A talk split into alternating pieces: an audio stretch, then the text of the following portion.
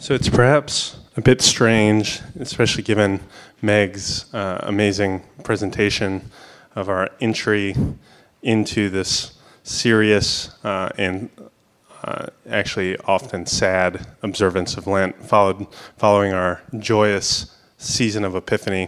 It's a little bit strange to start by exploring a s- story about a party. Not just any party, but a party like a feast, a wedding feast that ends, like the punchline of the story is one hundred fifty gallons of wine, right? Like the sort of wine that would never be found in the box wine aisle of your local grocery store. Like writer Margaret Feinberg calls this the H two O to Merlot miracle, right? Throughout this Lenten season of repentance and preparation for Holy Week, my hope is that we'll continue to have our visions and our imaginations recalibrated. This is work that we started during Epiphany. I hope that it continues in a very specific way. And recalibrated so that we can see these signs that John's Gospel lays out. And so we'll call this series Signs of Salvation. You see, whereas the other three Gospels that are to be viewed together, they're called Synoptic Gospels. They frame these kingdom actions as miracles. John always wants to call them signs. These signs are meant to point to something. They're to point the recipients of these miracles. They're to point the onlookers around, and they're to point readers like us to not just recognize who Jesus is, but to believe in Jesus. Maybe for the first time, or maybe like his disciple traveling mates, doubling down on the sort of trust that would sustain them through the darkness of Good Friday, and which would propel them into the new reality created by Easter Sunday. So these signs are unabashed propaganda for the kingdom that Jesus has inaugurated and will bring in full. And John is a sneaky good organizer of these signs. So I invite you guys throughout this series to kind of put your detective hat on. If you actually have a hat like that, do that. Um, but figuratively, put your detective hat on to try to explore uh, how rich these, these signs are. There's like Easter eggs sprinkled all throughout them, things going on, promises being fulfilled, that the time is up and that God is better than you ever could have imagined, and that the created world is chock full of grace, and salvation is available to normal, average, ordinary people like you and like me. To lead us into this first sign that is about excess, it seemed fitting to only use a poem to do that. And so uh, I want to share a sonnet by Malcolm Guyte that I think nicely segues uh, into this wedding feast at Cana from our Epiphany. It goes like this. And there's a slide for this, great. Here's an epiphany to have and hold, a truth that you can taste upon the tongue. No distant shrines and canopies of gold or ladders to be climbed rung by rung. But here and now, amidst your daily living, where you can taste and touch and feel and see, the spring of love, the fount of all forgiving, flows when you need it, rich, abundant, free. Better than waters of some outer weeping that leave you still with all your hidden sin, here is a vintage richer for the keeping that works its transformation from within. What price, you ask me, as we raise the glass, it cost our Savior everything he has. So I want to use a, a couple lines to, to dig into this. First, the epiphany to have and to hold. Because you see, immediately prior to this passage, when we treated this gospel, I think the second week of the new year, we had Nathanael's epiphany. Do we remember that? Where just in the course of a few moments, Nathanael moves from talking down Jesus' hometown of Nazareth as some like backwoods Galilean hick town towards confessing that Jesus is the King of Israel. That happens like in a matter of like two sentences, right? What good can come from Nazareth? You are the King of Israel. And then you fast forward three days to this to our passage. And I can't help but hear a little bit of Easter already sprinkled in there, but we'll hold off on that on the third day. and then about eight miles from Jesus' hometown, which might explain why Jesus' mom and his friends are there, to a wedding feast at Cana, whereby our Western rites, both participants vow to have and to hold each other till death do they part. Again, that pledge of fidelity to death, keep that in your pocket for later. An ancient Near Eastern wedding might have lasted for about a week or so. Like, you don't get that much time off of work uh, these days. And it would have certainly included food and wine and dancing. These were no, like, Southern Baptist teetotalers, right? The fact, as a matter of fact, the Aramaic word for wedding feast is, is tied to drink. Like, it's in there. You're, this is expected. And so I say all this with a little bit of self-irony, since my dry wedding that lasted just a weekend would have been like anathema and like wedding malpractice to this imagination, right? Sure, there was still a lot of fun. There was also a lot of creative dancing, even without the aid of alcohol at our wedding. So there's the rub, though. At this wedding, the wine runs out before the party does. This becomes the perfect setting for Jesus' active ministry launch, where he dazzles with one of those like champagne pyramids, and then he never has to buy a drink in all of Galilee again. No, that's not what happened. Jesus' mom elbows him in the ribs and points out what's going on. And Jesus responds to his mother much the way my brother and I respond to Nan. Woman, what does that have to do with me, right? You, you, you all know Nan. You got that joke. Yes. She's not in here. We'll keep them coming. Oh, hey.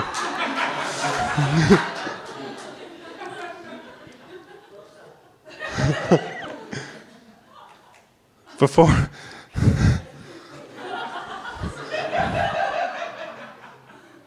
Before, though, we assume that this is like a classic brush-off move by Jesus, let's consider what it would mean for Jesus' ministry to launch. Maybe why that time was not there yet.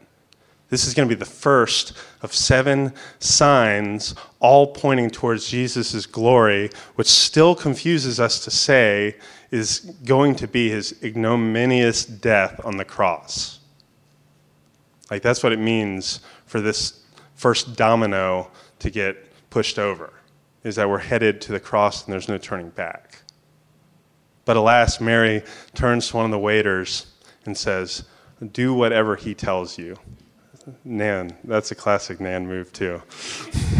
I'm not telling you, but I'm telling you. And here's the thing. Jesus tells them to do something a bit strange, but not altogether out of the ordinary, and then he makes it extraordinary. Specifically, he gestured to six giant stone jars used for the temple for purification. If we had a bigger prop budget or any prop budget, I would have six giant stone jars here. It's speculated that there were six to show for like incompleteness. Maybe not in the sense that these rites of purification were bad in and of themselves, but they, they weren't fulfilled. They weren't completed. They needed one more. This is like a box of donuts with eleven donuts in it, right? Six wanting to be seven. In the Jewish imagination, six was like sort of an ellipsis, like a dot, dot, dot, waiting for God to finish the thought. He then asked the crew to literally fill them up with water. Notice all this filling language and the hints in this passage. And so there's six jars on the edge of completion waiting to be fulfilled. And then they're waiting for water. And then in the course of the time that it takes the crew to pump water and fill these with one hundred fifty or so gallons of water, the headmaster was able to ladle out the best wine that he's ever laid his palate to. Jesus not only fulfilled the assignment, but he exceeded Mary's expectations. Water got turned to wine, but not just adequate wine, the good stuff. For he knew, as Jean Vanier puts it, that water is dailiness, but wine is for rejoicing, and a wedding feast is a time to rejoice. While the immediate context of that rejoicing had to do with a bride and a groom, being joined together in union. The greater context was that the bridegroom had emerged and the reunion of heaven and earth was afoot. The prophet Amos spoke in these terms. In chapter nine, he says, "The days are coming, declares the Lord, when the reaper will be overtaken by the plowman and the planter by one treading grapes. New wine will drip from the mountains and flow from all the hills, and I will bring my people Israel back from exile. They will rebuild ruined cities and live in them. They will plant vineyards and drink their wine. They will make gardens and eat their fruit." Love had come to town, and a toast was in order. The Word had become flesh and made its home among them, and we have seen his glory, but we'd also tasted it. We reveled in it. That glory made our cheeks a little rosy and our heads a little swimmy, right? Jesus was using parts of creation that we take for granted as signs to point to the new creation he was bringing about. So back to our sonnet, in that line about when you need it, rich, abundant, free.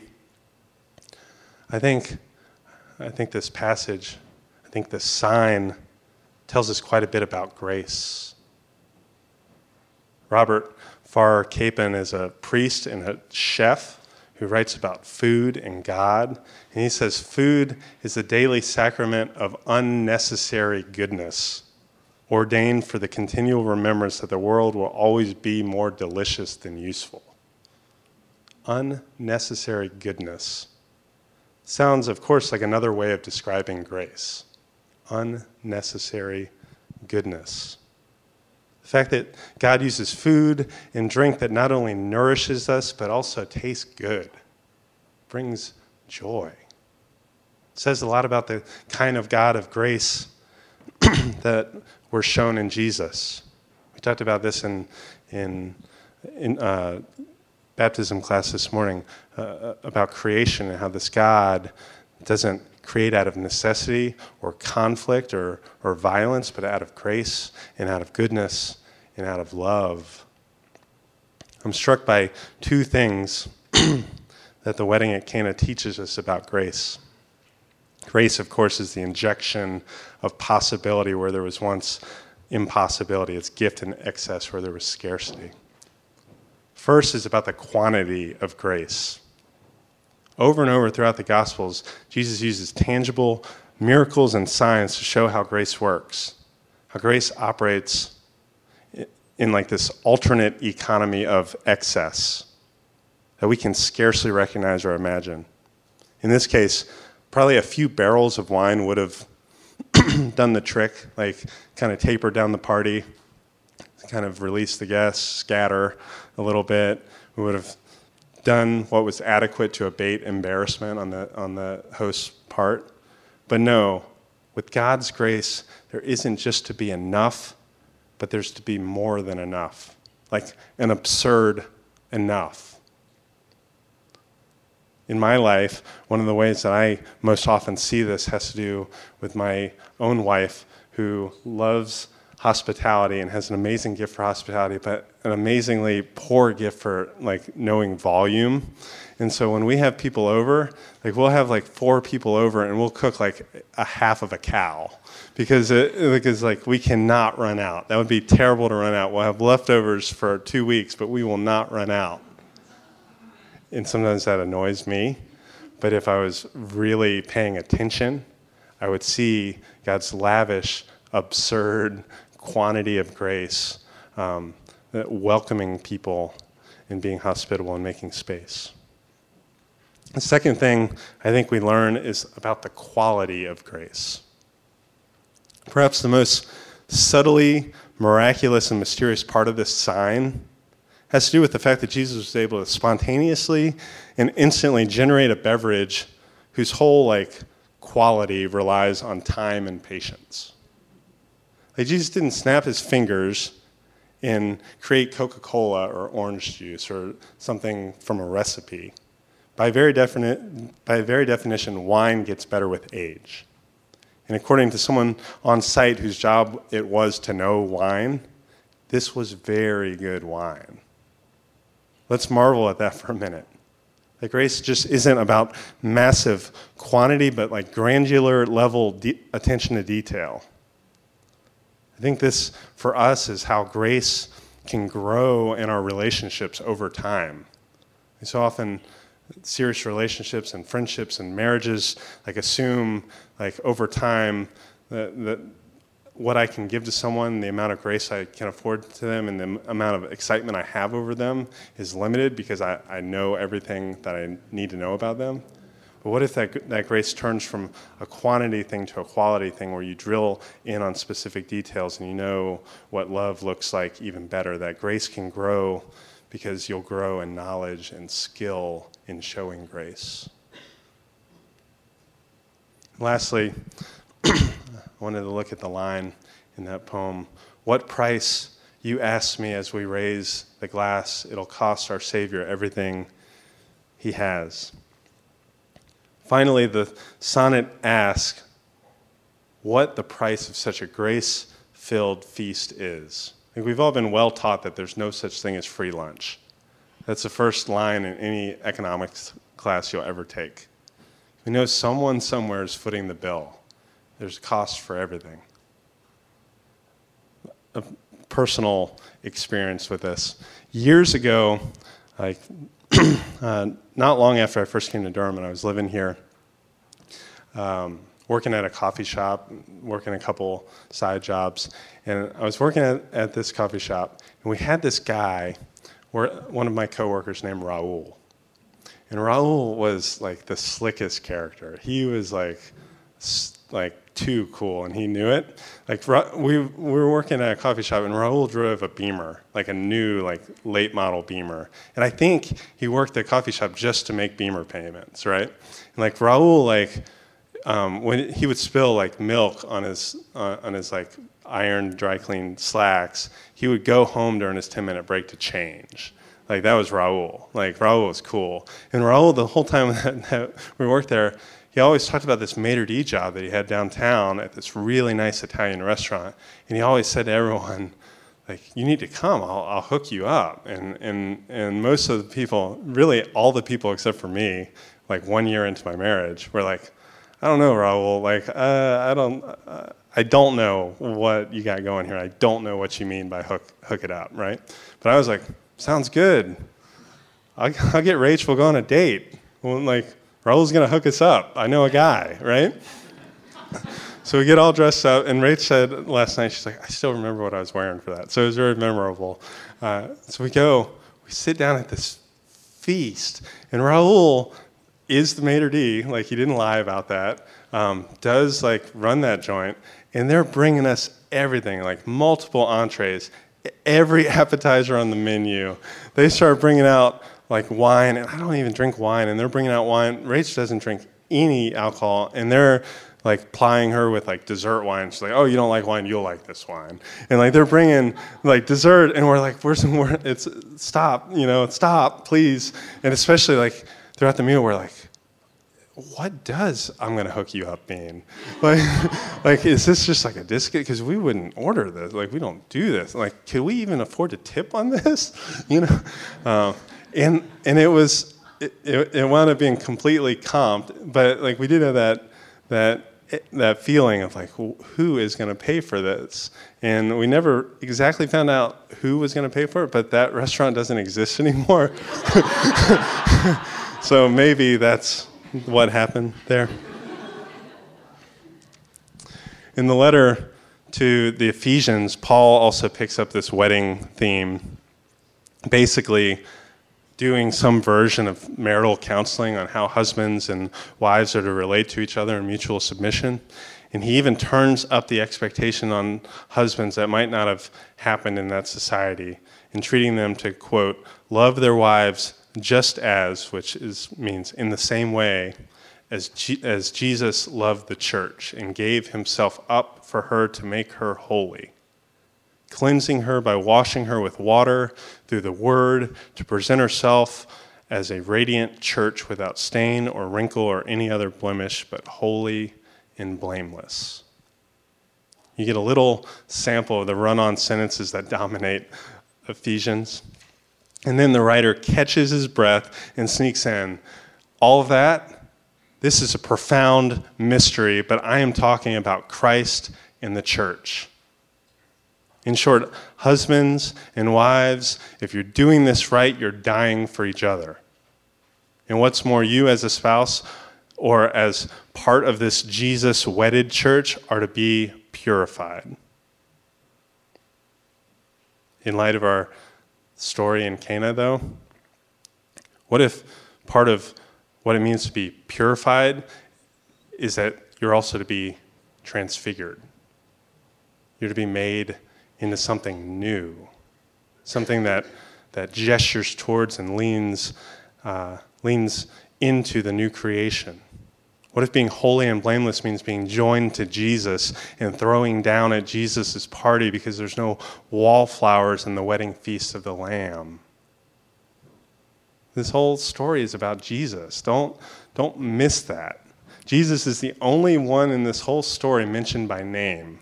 Have you noticed that? I've been saying Mary, but it says Jesus' mother, Jesus' friends, the steward, the head steward. The only one. So this, the, the effect of that is almost like, like a spotlit Rembrandt painting where like the viewer is basically forced to look at one character.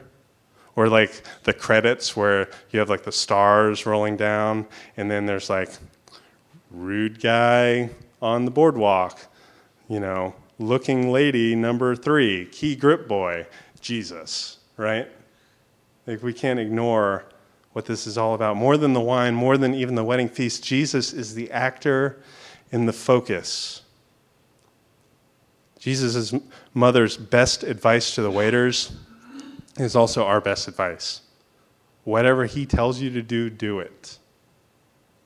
Or that this sign caused his disciples to believe. Maybe that's what we walk out of here with. It says, he did this. This was his first miraculous sign, and his disciples believed. Believed into him. Epistosan eis auton. Believed into him. Trusting is an ongoing reality. You see, they've already believed. They've already left their stuff and followed him, but they're believing again each day, and they're believing into him. Like further up and further in to Jesus. Practice made perfect by practice. And you do this because Jesus is both the new creation and the bringer of new creation, the vintage and the sommelier, the feast and the bridegroom. We'll celebrate him as feast in a minute around this table. And Jesus is calling you and I to this filled up life. Later in John, you get, I've come that I might give you abundant life, life that overflows. This is a transformed life that mostly just requires our availability. This one, do what he says. Your willingness, it's, your availability is just your willingness to be taken up into this seven minus one incompleteness and to be changed. To join into Jesus' campaign to purify creation by transfiguring it. By making new wine, and not just barely makes the grade new wine, but new wine that blows your best idea of old wine out of the water. With such amplitude, such abundance, such quality you never could have seen coming. This feast, of course, does cost quite a bit. It starts this slow movement towards the cross that would cost Jesus his life. That would cost God his only son who so loved the world. Our joining into this grace should also cost us quite a bit. John twelve, anyone who loves their life will lose it, while anyone who hates their life in this world will keep it for eternal life. Will you guys pray into this with me?